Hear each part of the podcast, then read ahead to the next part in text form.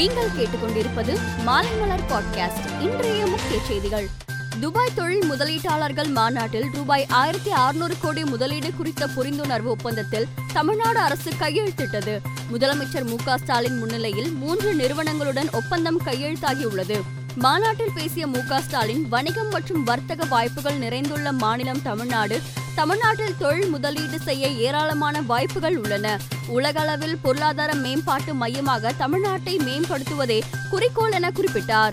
முதல்வரின் துபாய் பயணத்தை விமர்சித்த பாஜக தலைவர் அண்ணாமலைக்கு ஆர் எஸ் பாரதி கண்டனம் தெரிவித்துள்ளார். மேலும் அண்ணாமலை மன்னிப்பு கோர வேண்டும். இல்லாவிடில் கிரிமினல் வழக்கு தொடரப்படும் என நூறு கோடி ரூபாய் மான நஷ்ட வழக்கு தொடரப்பட்டு அண்ணாமலைக்கு நோட்டீஸ் அனுப்பியுள்ளார். காமாலை கண்ணுக்கு கண்டதெல்லாம் மஞ்சள் என்ற பழமொழிக்கேற்ப குறை காண வேண்டும் என்ற எண்ணத்தோடு பார்ப்பவர்கள் கண்களுக்கு எல்லாமே குறையாகத்தான் தெரியும் என தெரிவித்த அமைச்சர் சேகர் பாபு. கடந்த ஒன்பது மாத செயல்பாடுகள் குறித்து விரிவான அறிக்கை வெளியிடப்படும் என்றார். தமிழகத்தில் பதினெட்டு வயதை கடந்த நபர்களில் தொண்ணூத்தி இரண்டு புள்ளி பத்து சதவீதம் முதல் தவணை தடுப்பூசியும் எழுபத்தி ஐந்து புள்ளி ஐம்பது சதவீதம் இரண்டாம் தவணை தடுப்பூசியும் செலுத்தப்பட்டுள்ளது என அமைச்சர் மா. சுப்பிரமணியன் தெரிவித்துள்ளார்.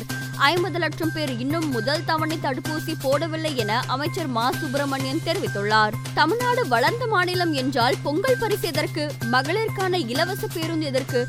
வறுமை ஒழிக்கும் நூறு நாள் ஊரக வளர்ச்சி திட்டம் எதற்கு என கமல்ஹாசன் கேள்வி எழுப்பியுள்ளார். மேற்கு வங்காள மாநிலம் பிற்பூம் பகுதியில் இரண்டு குழந்தைகள் உட்பட எட்டு பேர் எரித்துக் கொல்லப்பட்டனர். இது தொடர்பான வழக்கு சிபிஐக்கு மாற்றப்பட்டுள்ள நிலையில் இன்று சிபிஐ விசாரணை தொடங்கியுள்ளது. பெண்கள் ஐபிஐ போட்டியை அடுத்த ஆண்டு இரண்டாயிரத்தி இருபத்தி மூன்றாம் ஆண்டு நடத்த இந்திய கிரிக்கெட் கட்டுப்பாட்டு வாரியம் பிசிசிஐ திட்டமிட்டு உள்ளது இந்த தகவலை அதன் தலைவரும் முன்னாள் கேப்டனுமான கங்குலி தெரிவித்துள்ளார்.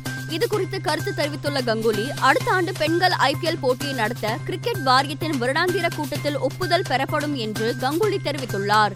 மேலும் செய்திகளுக்கு மாலை மலர் டாட் காமை பாருங்கள்.